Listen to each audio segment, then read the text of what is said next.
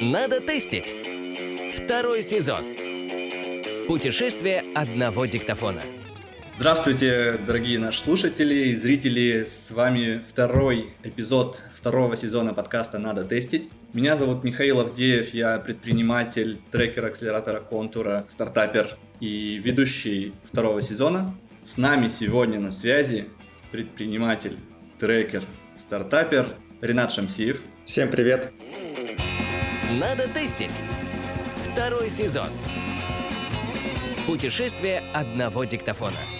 Ренат, мы рады, что ты смог принять участие в нашем подкасте. Тебе откликнулась идея поговорить в одну сторону с предпринимателями другими. Мы хотели тебя застать в Перми, не застали, но концепция нашего подкаста второго сезона «Надо тестить» ничуть не изменилась. Наш диктофон все еще путешествует. Он путешествует к интересным людям. Прошлый эпизод у нас был в Екатеринбурге, сейчас ты в Москве. Ренат, расскажи, пожалуйста, нам коротко о себе. Как твой опыт сложился, что ты сейчас там, где ты находишься? В далеком, наверное, 2015 году мы придумали, как и очень много ребят, стартап. Наша компания называется «Звонобот». Мы звоним роботами, понимаем, что они говорят, и как-то отвечаем. И постепенно, ну вот мы росли-росли. Наверное, мы растем не супер как венчурный бизнес, но для меня венчурный бизнес — это x4 в год. Мы вот растем не x4 в год, мы растем как хороший обычный бизнес, плюс 50% в год. И это основное мое место работы. Я кофаундер, я SEO Звонобота. У нас группа телеком-компаний, мы работаем сейчас по всему миру.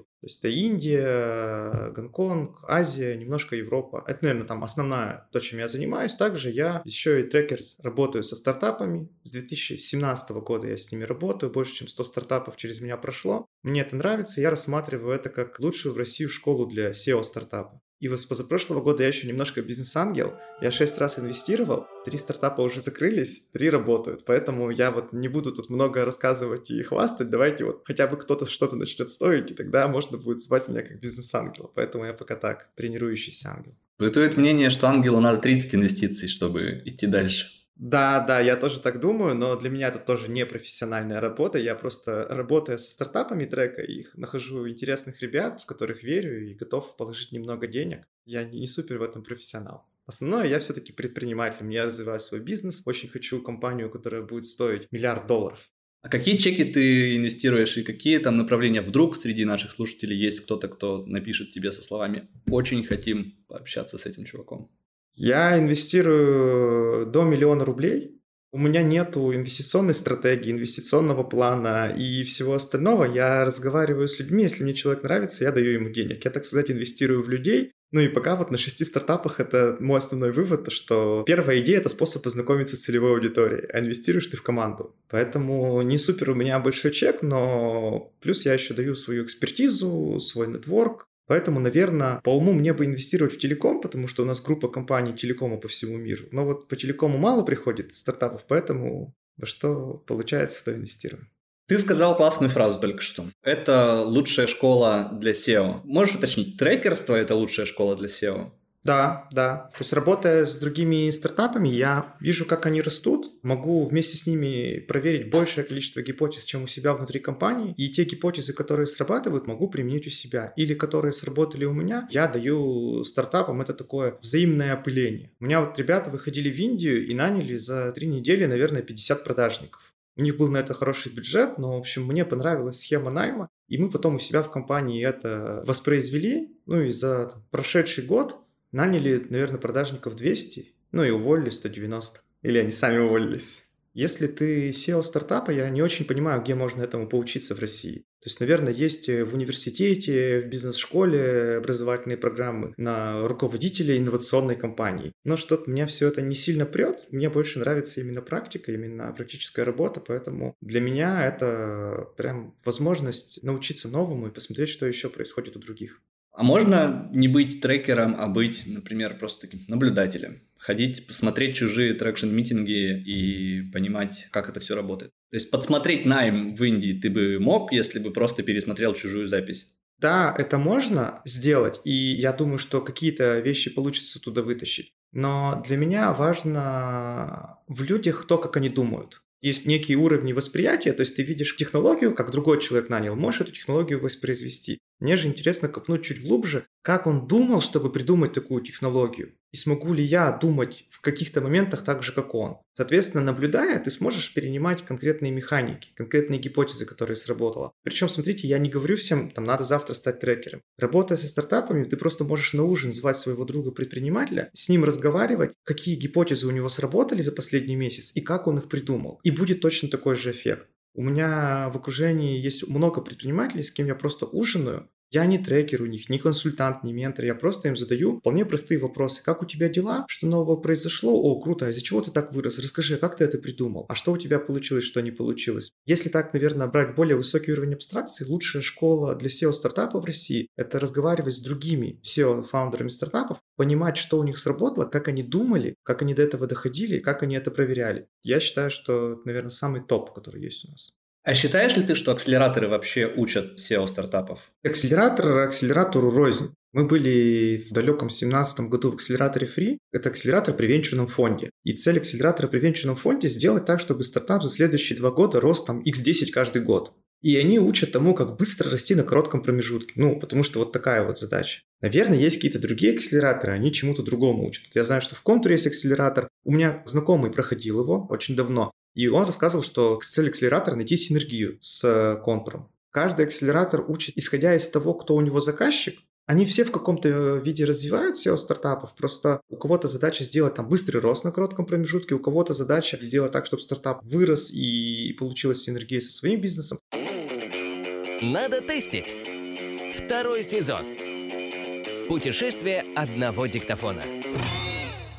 А где SEO учиться? Нет у меня друзей-предпринимателей. Некого позвать на ужин. Что делать? Как учиться? Разные способы я пробовал, и статьи в интернете читал, и форматы рандом кофе, когда ты знакомишься просто с случайными людьми. Есть бизнес-завтраки, причем бизнес-завтраки я посещал и в Перми, и на Бали. Наверное, нету какого-то готового ответа, просто если у тебя есть желание, ты находишь сам вариант. Сейчас очень много открытой информации в интернете, если ты живешь прям совсем, наверное, в маленьком городе, то можно вот ну, в онлайне это делать. Если у тебя хотя бы миллионник, ну вот как Пермь, ты уже можешь общаться с людьми очно. То есть бизнес-завтраки, чаты айтишных предпринимателей. Плюс ты всегда можешь съездить в Москву, ну или там в какую-то другую столицу мировую, там просто на неделю себе поставить большое количество встреч и с людьми пообщаться я бы не сказал, что это прям серьезная проблема. Ну и как бы план Б всегда, но для меня это план Б, для кого-то может быть план А, пойти учиться в бизнес-школу. Благо такие есть, они учат. Кому-то, наверное, это будет интересно, но вот мне нет. Я свое мнение выражаю. А как школа запустить свой стартап какой-нибудь любой и попробовать его там развить? Опыт является образовательным процессом? Да, да, ну, для меня это само собой разумеющееся. То есть учиться, не имея своей компании или хотя бы своей идеи, я считаю, что это просто, ну, ты время потратишь, что-то, наверное, узнаешь, но практического применения нет. Первично, да, либо ты делаешь что-то свое, либо у тебя есть хоть какая идея, либо у тебя набор идей. И это нормально. Прийти, у тебя там набор из пяти идей, и ты ходишь на разные встречи, обсуждаешь эти идеи, ты смотришь какие-то вебинары, идешь проверять эти идеи. Если ты хочешь стать предпринимателем, да, с этого надо начать. А что бы ты поставил на первое место? Предпринимательство или трекерство? Или для тебя это неразрывные вещи? Предпринимательство. Ну, то есть у меня есть э, цель, мечта, хочу миллиардную компанию, для меня это важнее. Трекерство для меня это скорее как инструмент, возможность поучиться, э, возможность взаимоопылиться идеями с другими предпринимателями. Ходит слух о том, что ты в своей компании выстроил тоже процесс трекинга своих менеджеров. Да, да, у нас есть внутренний акселератор. Слушайте, очень э, прикольная штука, потому что когда ты SEO, у нас в компаниях, ну, в группе работает 160 человек, без учета ребят, которые в Индии работают, с ЛЗ. Я общаюсь с э, топами, C-level, назовем это так, с руководителями отделов. Очень часто какие-то интересные продукты, интересные проекты запускают ну, вот обычные специалисты, талантливые люди. И нам потребовался интерфейс, как фаундеры компании могут следить за развитием интересных продуктов и быстро понимать сотрудники, которые это делают, они перспективные. Не перспективные их не бывает, они в чем перспективные? Там в продажах, в чем-то еще. Может быть, их стоит на другой продукт перебросить. Ну и для меня вот есть там условно продукты, например, ну IP-телефония, вот просто назовем продукт IP-телефонии. Мы собрали команду, эта команда вышла на внутренний акселератор в течение трех месяцев, мы делали X3, там получилось сделать X2, Но, во-первых, мы денег заработали, во-вторых, мы на людей посмотрели, и в-третьих, что немаловажно, мы свой вижен фаундеров передали вот в этих людей, которые продуктом занимаются. Та же самая история про проектную работу. То есть филиал наш в Индии – это проект. Ну и, соответственно, взяв на работу человека, сразу выводили его в внутренний акселератор, чтобы он за три месяца понял просто, как компания работает, что такое гипотезы, как их быстро проверять. Поэтому для нас это очень крутой инструмент управления продуктами и проектами, которые нам кажутся перспективными. То есть у тебя есть C-level, которые являются такими маленькими SEO своих отделов и продуктов? Это даже не C-level. Не хочу никого обидеть, ну, из своих сотрудников, но у меня, наверное, C-level — это я, операционный директор, финдир и по развитию. Остальные ребята, их тоже можно отнести к C-level, но они просто являются там функциональными руководителями. CMO он как бы C-level, не вопрос, но он занимается маркетингом, и он занимается там на 110%. Он молодец, так и надо делать. И когда у нас там, не знаю, в маркетинге что-то интересное появляется, мы эту всю вот штуку вытаскиваем, и вместе с ним смотрим на это со стороны фаундеров. Не просто C-level, а ко мне подключаются другие там сооснователи. То есть это такая история подсветить интересный проект, который может дать там x10 за год. То есть вы находите внутри что-то новенькое и пытаетесь это разогнать.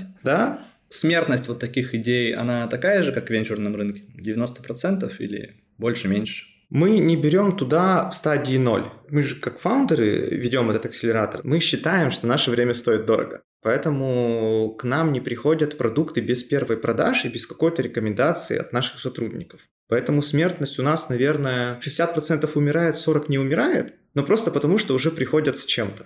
То есть если бы мы брали на этапе, когда вот э, идея и там, не знаю, может даже нет первых продаж, там бы была, наверное, как в стартапах, 95 бы умирало и 5 бы выживало. Нам приходят на таком уровне, мы отдаем кому-то из руководителей, они работают с ним месяц-два, часто прямо там вот умирают проекты, и нам нет смысла дальше с ними возиться. Это вот такая ниточка из нашего прошлого эпизода. У нас в гостях был предприниматель из Екатеринбурга Антон Езуб, и он рассказывал, что у него есть много идей, бизнесов, которыми он хочет позаниматься. У него там и производство арахисовой пасты, и студия ноу-код разработки, и шмотки из-за границы в Россию начал в прошлом году возить, тех брендов, которые ушли. И ему как бы все говорят вокруг «сфокусируйся», а он говорит «я не хочу» мне вот это все интересно, я лучше найму себе людей, которые будут каждый маленький директор, а я буду у них таким трекером. Этот подход, он работает, если ты работаешь на уровне разных продуктов. У тебя внутри группы компаний это как бы проекты взаимосвязанные между собой. А если это разные бизнесы, это может работать? Да, я уверен, что это может работать, потому что, возвращаясь к тому, что работая как бизнес-ангел, я даю не только деньги, я даю свой трекинг. Я там год работаю как трекер с проектом. Для меня это нормальный формат сделать так, чтобы мои инвестиции быстрее выросли, потому что я знаю, что у меня есть хорошая экспертиза. Поэтому это работает и для группы компаний, которые вот не связаны, не синергетические. Поэтому это классный инструмент менеджмента. Я не исключаю, что вот я 15 лет назад учился на менеджменте организации в университете. Может быть, через там 10 лет у нас будет специальность или что-то еще, то есть управлять с помощью трекинга, менторинга, коучинга своими сотрудниками. То есть есть вот иерархичная система управления, линейная, дивизионная, ох, как я помню все это с университета, сам удивляюсь. И будет, наверное, какая-то трекинговая ментор менторская. Поэтому абсолютно нормальная штука, если у вас разные бизнесы. Это возможность же выйти из операционки. То есть что такое выход из операционки? Очень много инфобизнесменов продают на эту тему, наверное, курсы, как там правильно выйти, все сделать. Там простой набор шагов, вот это там все оцифровать, дашборды сделать, и самое сложное это люди. Люди, которые вот будут все это делать, когда ты вышел, кто-то же там должен остаться. Ну и, соответственно, с этими людьми надо работать, им надо информацию передавать. Ну и, наверное, трекинг — это один из инструментов, как развивать сотрудников, как передавать там, знания, опыт, накопленный тобой другим людям. Не директивно в смысле делать так, а вот прям задаванием вопросов, понимать, как он думать и синхронизироваться с твоей мыслительной деятельностью. На самом деле, да, очень крутая мысль. Как раз акселераторы при венчурных фондах, возвращаясь к этой теме, они хотят вырастить компанию, а акселераторы при корпорациях, они часто хотят вырастить людей. Надо тестить. Второй сезон. Путешествие одного диктофона. Я хочу тебя спросить, как вообще прошел твой прошлый год, как он изменил твой бизнес? Было ли что-то, когда вот вы сели с кофаундерами и такие, так, пацаны, что будем делать? Изменилась ли вообще как-то ситуация для вашего бизнеса?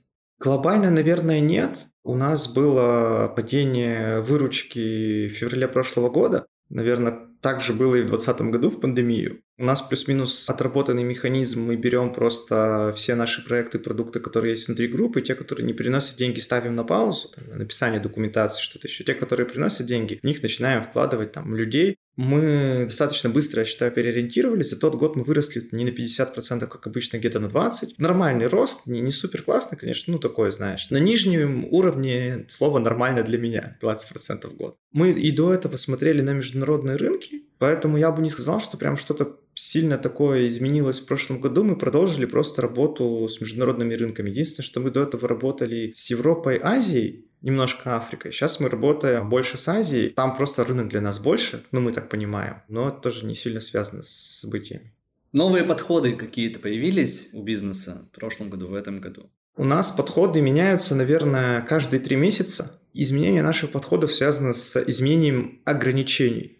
Ну, то есть есть вот у тебя компания в Индии, и ты считаешь, что у тебя там ограничения в том, что тебе операторы дорого продают трафик. Не знаю, по факту это так или не так, но ты так решил, ты SEO, у тебя команда тебя поддержала, и вы идете три месяца, просто начинаете пинать всех операторов, давайте нам там, цены дешевле. Все, у тебя цена стала дешевле, ты дальше продолжаешь работать, смотришь в экономике, продажники, оказывается, плохо стали продавать. То есть раньше лучше, теперь плохо. Начинаешь на этом фокусироваться. То есть хороший стартап – это стартап, у которого каждую неделю меняется ограничение. То есть ты его расшил, оно другое. Я не могу похвастать, что у нас оно каждую неделю меняется, но раз в 2-3 месяца оно меняется у нас. Поэтому каждые 2-3 месяца мы просто фокусируемся на чем-то новом внутри этого бизнеса. И это не связано с политическими циклами, с экономическими циклами. Может быть и связано, но я там прямой корреляции не заметил. Для меня важнее, что у нас там есть клиенты, которые из Индии в другие страны звонят. И я такой, вот, ну надо дальше с этим работать. А что в это время там в мире происходит, ну я не сильно за этим слежу. Слушай, а стратегия вообще в таком случае, она как-то выдерживает какой-то долгий срок? Слушай, да, у нас стратегия очень, если коротко, так, что мы там собираем отдел продаж, сводим экономику на том трафике, ежемесячная выручка там 5 тысяч долларов, наверное, сейчас. И наша задача сделать положительную юнит-экономику. То есть, чтобы мы с 5 тысяч, там, не знаю, 5 500 зарабатывали. Идем там масштабироваться через те каналы, через которые трафик получаем. Поэтому стратегия глобально выглядит так. Сейчас у нас экономика просто там не сходится, поэтому если мы больше денег потратим, мы просто больше денег потеряем то, что надо сделать для того, чтобы у тебя экономика сошлась, для меня это уже не стратегия, а тактика. То есть ты смотришь ограничения, где она не сходится. Трафик надо дешевле, LTV выше, продажников, чтобы конверсия была выше. Ну, ты эти штуки идешь чинишь. А глобальная стратегия, местные продажники и продают наш продукт. У нас там полноценная компания. Надо тестить. Второй сезон. Путешествие одного диктофона. Ну, абстрагируясь от твоего бизнеса, приходя больше к твоему опыту, Многие предприниматели в 2022 году изменили свой бизнес. Кто-то начал его перевозить за рубеж, кто-то наоборот за рубежом все отрубил, кто-то сказал офигенно, окно возможностей, сейчас будем здесь в России все это развивать. Может ли быть такое, что вот это вот неправильное решение, а вот это вот правильное? Как вообще понимать, я правильно поступил или неправильно? Я вот переехал в Сербию и запустил новый бизнес не в России, а в Сербии. Как мне понять, я правильно сделал или нет? Я думаю, что если человек верит, что он поступил правильно, значит, он поступил правильно. Потому что не бывает каких-то правильных ответов. Если ты во что-то веришь, тебе это нравится, и у тебя это еще получается, то точно ты все правильно делаешь. Я считаю, что тут нет какого-то такого, что вот неправильно, что он поехал делать в другую страну, или неправильно, что он тут решил вот это делать. Бизнес — это стиль жизни? Наверное, да. Я бы не назвал это прямо стилем жизни. Если тебе нравится, ты это делаешь. Если тебе не нравится, ты это не делаешь. А как принимать решения? Мне надо себя послушать, метрики посмотреть, аналитику подсобрать. Мне кажется, зависит от того, что ты хочешь. Если у тебя четкая цель заработать денег, ну, в моменте и быстро, тогда больше надо смотреть на аналитику. Например, ушел из России магазин, концентраты для соков, и ты понимаешь, что тебе надо быстро заработать денег, ты здесь сейчас можешь начать там, их производить или возить с другой стороны, а потом начать производить. Тогда для тебя доминирующая стратегия посмотреть, что здесь освободилось, и пойти на этом зарабатывать деньги. Мой пример, наверное, такой, что занимаясь телекомом с 15-17 года и веря в то, что в этом можно сделать миллиардную компанию, для меня не сильно много изменилось, потому что в телекоме Алый океан и в России, и за рубежом, вообще во всех странах мира, кроме, наверное, каких-то совсем вот прямо диких, там в телекомах везде такой около Алый океан. Все, что изменилось в России, не сильно как-то в моем давай телекоме. То есть есть там какое-то оборудование, которого не стало, там, наверное, появилось окно возможностей, можно быстро заработать. У меня там знакомые возят из Китая оборудование, которое стало нельзя возить, и на этом в моменте зарабатывают деньги. Но у меня там стратегия такая, что я в долгу хочу миллиардную компанию построить, поэтому это вот так. А если ты да, в моменте хочешь, надо посмотреть на цифры, где что освободилось и где что можно сделать прямо сейчас. Надо тестить. Второй сезон. Путешествие одного диктофона. Я тоже строю миллиардную компанию. У меня тоже вот есть такое желание. Чем ты руководствуешься, принимая решения? У меня есть в голове vision. Это не стратегия. Как построить миллиардную компанию, это vision. Примерно, что надо делать, какие продукты собрать, на каких рынках, как это все красиво упаковать. Я делаю то, что находится в этом вижене. Если завтра ты придешь и скажешь мне, Ренат, давай делать мебель и продавать, Возможно, как бизнес-ангел я и готов тебе дать денег, там, раз в месяц по часу созваниваться с тобой как трекер, но заниматься этим как бизнес не буду, потому что вижен у меня совсем другой. Возможностей на самом деле много происходит. То есть за последний год ко мне пришли ребята, наверное, с 10-15 идеями хорошими, и у меня еще в голове у самого там 5-10, наверное, родилось хороших. Но есть очень простой фильтр. Когда у тебя есть цель, у тебя есть вижен, какая-то примерное понимание стратегии на пару лет вперед, тебе достаточно легко становится выбирать, что ты будешь делать, а что не будешь делать. У тебя есть цель Vision, окей. Есть экспертиза в телекоме. Ты умеешь делать какие-то проекты, а вот мебель не умеешь. Да не, я мебель-то, может, и умею делать. Я в детстве собирал шкафы, но я просто понимаю, что в этом построить миллиардный стартап, ну, мне кажется, сложнее, чем в телекоме гарантированные 10 миллионов рублей в год, это прикольно. Буду на них развлекаться. Но какого-то прям супер кайфа от этого не получу. У тебя, когда есть цель, есть понимание, как не идти, ты сразу же, ну, как граница, смотришь, и все, что там вправо, влево, не в твоем приоритете. Надо тестить. Второй сезон. Путешествие одного диктофона. Как ты считаешь, какое главное такой shift случился в 23 году с миром? Слушай, я не знаю. Сейчас концентрация событий такая. Банки в США рушатся, крипту в Китае разрешают, она сильно падает, потом она сильно растет. Мне нравится автор такой, Владимир Тарасов, он книги пишет. И у него есть прикольная притча. Когда у тебя есть цель, то любые потрясения, которые с тобой происходят, они ведут тебя к этой цели. Вот ты в автобусе в полном стоишь, автобус на кочке подпрыгивает, и тебе надо на следующей остановке выходить. И тебе на каждом вот этом подпрыгивании автобуса, ну, все ближе-ближе приближаешься к двери. То есть любые потрясения, там, шифты, если у тебя есть цели и направление, куда ты идешь, они тебя туда приближают. Или шарики там маленькие, большие положили в коробку, потрясли, маленькие оказались внизу, большие вверху. Ну, потому что там любое потрясение, когда ты знаешь свой путь, оно тебе помогает достичь цели. Поэтому я не рассматриваю то, что происходит в мире, в России, там, в экономике, в политике. События сами по себе я всегда подсознательно привязываю их к своей компании, к тому, что я делаю, и думаю, где в этом есть зона роста для меня. Наверное, там, встретившись в конце 23 года, я смогу тебе ответить на вопрос, какой там самый лучший шифт был для моей компании. А для мира, для экономики, не знаю. Почему-то я был уверен, что ты сейчас скажешь. Конечно, искусственный интеллект. Пока я на этом искусственном интеллекте не заработал денег у себя в компании, я думаю, что это прикольно, но шифт ли это покажет будущее. Ну, то есть вы не пошли огульно внедрять что-нибудь из э, нейронок сразу к себе? Мы купили курс первый за всю историю нашей компании втроем с фаундерами по нейронкам. И сейчас его проходим, просматриваем видео, ставим на паузу, обсуждаем, где это можно применить. У нас есть набор гипотез. В ближайший месяц-два мы будем их проверять. Либо сами, либо также в формате акселератора кому-то из сотрудников дадим, то, что верим, и они пойдут проверять, либо их идеи возьмем. Но, видишь, пока этого не случилось, я не могу сказать, что это прям shift. Ну и плюс не видел пока, что много компаний на этом заработали много денег. На телефонии много компаний заработали много денег. На смс да, много компаний много денег заработали. На нейросетях пока такого нет. Вот будут, скажем, что это глобальный shift. Надо тестить. Второй сезон. Путешествие одного диктофона. Предприниматель, что им должно двигать или движет? Я не знаю, можно ли говорить здесь должно.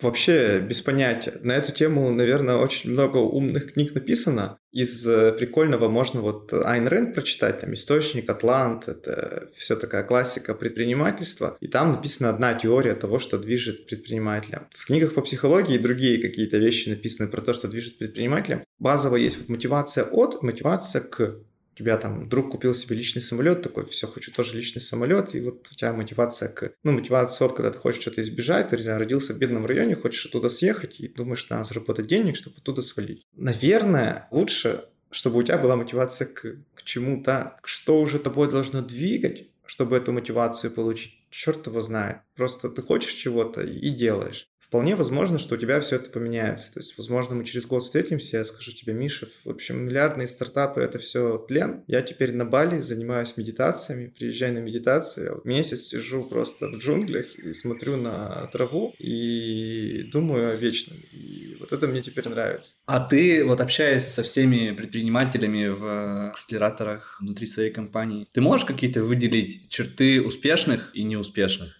Слушай, мне кажется, успешных отделяет целеустремленность и настойчивость. И немножко еще дисциплинированность. Потому что если раньше успешных определяла больше вот креативность, возможность придумать что-то, то сейчас ценность этого навыка, на мой взгляд, становится меньше. Потому что ты подписываешься на какой-нибудь новостной источник, где тебе пишут про стартап каждый день, а то про 10 стартапов каждый день, которые там миллиардные инвестиции привлекли. Ты просишь, опять же, там чат GPT сгенерить тебе идеи стартапов, пожалуйста, вот он тебе генерит идеи стартапов. С креативностью проблем нет. Проблема в том, чтобы, как я уже говорил, первая идея — это часто способ познакомиться с аудиторией это не на то, на чем ты миллиард можешь заработаешь. Поэтому самое главное это дисциплинированно, спокойно, настойчиво идти к цели, делать что-то на протяжении какого-то времени, и тогда у тебя начнет получаться. То есть фаундеры типа Джобса, они приходят случайно к успеху? Да нет, ну подожди, он вообще не случайно пришел. Давай так, сколько он занимался там компанией Apple? 20 лет, наверное, да? Вот у меня есть знакомый, он сделал э, стартап по планированию. Вот он поделал его год, и не полетело прямо, как вот типа как Календли не полетело. Поэтому он такой, буду заниматься чем-то другим. И он занимается другим, у него успешный бизнес, про него Forbes написал. И я очень за него рад. А ко мне пришел мой знакомый, и он делает конкурента. И он занимается полтора года. И я смотрю по его глазам, понимаю, что он еще и 15 может этим заниматься. И вот в него я инвестировал. Ну, потому что я не верю, что Стив Джобс или Билл Гейтс такие, знаешь, Билл Гейтс поделал Windows такой год, не получил миллиард, заработал первые 10 тысяч долларов за год. Такой, нет, гипотеза не подтвердилась, я пойду делать что-нибудь другое, там, мебель пойду собирать. Или Стив Джобс выпустил первый компьютер, Лизу, да. Такой, гипотеза не подтвердилась, пойду делать беговые дорожки. Не было, да, такого? А сейчас я просто смотрю на предпринимателей, и вот правильный, классный лин-стартап, тестирование гипотез, быстро представить гипотезу, делать что-то новое. Это все правильные штуки, но где-то есть та невидимая тонкая граница, когда ты начинаешь просто, не получилось, я пристрелю идею, пойду делать что-то другое. Поэтому мне кажется, что если там во времена Джобса и Гейтса это было нормально 20 лет чем-то одним заниматься, поэтому там была именно конкуренция за идеи, за прорывные технологии, за вот это все, то сейчас идеи и технологии вот навалом, те же нейросети тебе дофига дают возможностей. Людей, которые могут больше года заниматься чем-то одним неинтересным, страдать, у них будет не получаться, там, ходить самим продавать с клиентами, таких мало становится. И, на мой взгляд, сейчас больше качества для успешного именно стартапера, не предпринимателя, а стартапера, который хочет в какой-то момент быстрый масштабируемый бизнес. Это вот первый год-два заниматься чем-то не очень интересным, знакомиться с аудиторией, изучать сегменты и перебирать гипотезы, пока не выстрелит. Мне понравилась эта мысль на самом деле, что если раньше нам не хватало как будто бы креативных возможностей, то сейчас не хватает людей, которые продолжают экзекьютить на протяжении там двух лет делая два года что-то, скорее всего, ты в этом заработаешь деньги. Ты же все равно по дороге будешь меняться, делать пивоты, тестить разные гипотезы, но плюс-минус направление у тебя остается одним и тем, что да, у тебя получается. А вот, кстати, как понять, пора мне меняться и делать пивот или нет? Вот я приехал в Сербию, у меня была одна бизнес-идея, и я такой начал ее делать, и где-то что-то не клеится. И я вот сейчас сижу и думаю, ага, а мне как бы изменить этот бизнес совсем или закрыть? Или же поменять там, способ доставки, целевую аудиторию, изменить весь маркетинг к чертям. Как понять, что мне пора завязывать, или мне пора менять продукт, или наоборот продолжать, потому что я еще даже не полтора года, даже года этим не занимаюсь. Рано еще меняться, надо долбить то, что есть. Наверное, тоже, опять же, правильного ответа не существует. На одной чаше весов твоя вера в продукт, на твоем твоя усталость. Пока вера вот именно в то, что ты сейчас здесь, сейчас делаешь, весит тяжелее, чем твоя усталость, ты это делаешь. Усталость начинает весить больше, ты начинаешь делать пивот. Если есть возможность потестить новые сегменты, новые каналы дистрибуции, новые бизнес-модели, я бы рекомендовал сначала пойти все это проверить, прежде чем менять саму идею продукта. Причем это все проверить можно достаточно быстро чаще всего. И если ты внутри своей основной идеи проверил гипотез 10, я очень условно говорю, и ничего нигде не нашел, ну, наверное, можно и уже идею саму менять. Но если ты шел делать горшки для растений, делаешь их год, Ничего вообще не проверил, ни подписочную модель, ни транзакционную, ни способы доставки, ни там разные маркетплейсы не проверил. А просто делаешь э, горшки, выходишь из подъезда, начинаешь их продавать на улицу в течение года, и у тебя не летит. Это не значит, что горшки не работают и что надо делать пивот. Это значит, ты просто ничего нового не проверил, просто делал плюс-минус все одно и то же. А если ты, делая горшки, попробовал все маркетплейсы российские, зарубежные, попробовал партнерские каналы продаж, пробовал разные формы делать, разные модели делать, я вообще считаю, что у тебя попрет, ну, быстрее, чем через год даже тогда производство горшков. Прямо вот через три месяца ты начнешь зарабатывать первые деньги, через год уже нормально денег начнешь зарабатывать. Поэтому проверить такие вот гипотезы, и если там ничего уж не сработало, ну, наверное, менять основную тему. То есть год, полтора-два не просто долбить, а именно проверять гипотезы. Да, да. И еще очень важная штука разговаривать с аудиторией. У меня вот есть сейчас ребята в акселераторе, у них что-то не идет, ну, не покупают, но они научились экзекьютить, они делают по 5 разговоров в неделю с ЛПРами. На четвертой неделе всего этого я просто говорю, в общем, выбросьте из головы свою идею, просто спрашивайте идеи, которые у них горят здесь сейчас. Ну, мы поняли, что их проблема, которую они решают, она вообще не в топе. То есть ни у кого в топе ее нет. Но у них в топе есть куча других проблем. Я говорю, вот приносите их в следующий раз, и мы разберем либо как поменять ваш продукт, либо какой еще другой собрать под эту аудиторию. Если у тебя там тяжелый B2B 10-20 клиентов, если B2C 50-100 клиентов, и такой, знаешь, проверочный вопрос, если у них нет той проблемы, которую ты решаешь своим продуктом, какая у них топовая проблема, за которую они готовы заплатить. Потому что если ты ее не вытащил, то, скорее всего, плохо поговорил. А если ты ее вытащил, то у тебя будет выборка из 100 человек, у каждого есть там своя топовая проблема, и ты видишь, что у 20 она одна и та же. И тут как раз включается это правило, что твоя первая гипотеза – способ познакомиться с э, целевой аудиторией. Тут ты идешь и делаешь пивот, но это пивот будет не в смысле того, что что-то я задолбался, пойду делать что-то другое, а в том, что ты видишь, о, я нашел, где можно заработать много денег и быстро. Пойду сделаю это. Надо тестить. Второй сезон. Путешествие одного диктофона. Считаешь ли ты, что для стартапов сейчас в мире вообще тяжелые времена, что вот эта венчурная зима пришла, что мы с тобой единорогами в ближайшие пять лет не станем? Или это все очень субъективно, и это просто новостной фон, который надо игнорировать и идти дальше? Давай так, есть факторы Такие около объективные, статистически верные, это то, что оценки упали. То есть стартапы чаще всего оцениваются по выручке. 10 выручек годовых, 20 годовых выручек, 100 годовых выручек. И оценки упали. Раньше тебя оценивали 20 годовых выручек, сейчас будут оценивать 10, потому что просто ну, денег меньше стало, и нет такого аппетита к риску. С одной стороны, как будто бы это в два раза сложнее, да, построить теперь стартап. То есть тебе раньше хватило бы 100 миллионов выручки, и ты бы миллиард стоил. Сейчас надо 200 миллионов, чтобы стоить миллиард но экономика достаточно циклична. Я не супер там экономист, я помню последние там лет 15 экономики, и был рост, падение, рост, падение. Поэтому если сейчас начать строить стартап, скорее всего, ты там в каком-то цикле роста все равно окажешься, и там будут оценки нормальные. Наверное, еще какие-то детали поменялись. Например, если раньше было более модно строить такой бизнес, типа совсем-совсем убыточный, то сейчас хотелось бы, чтобы он сам себя окупал, если ты следующий раунд не привлечешь, потому что денег стало меньше и стало сложнее привлечь следующий раунд. Но, на мой взгляд, это все не супер критичные штуки. Человеку на улице подойти и спросить, сложно ли создать компанию с оценкой миллиард долларов? Он тебе скажет, очень сложно. И это было очень сложно ему и в 2019 году, и сейчас. И даже не просто к человеку на улицу, а к предпринимателю подойти, к стартаперу, там, к инвестору подойти. То есть это всегда было очень сложно, а на таком уровне очень сложно, там, попроще в два раза уже так не бывает. Это все чертовски сложно, поэтому какая бы ни была экономическая ситуация, что бы еще ни происходило, поэтому это просто все очень сложно. Надо тестить. Второй сезон. Путешествие одного диктофона.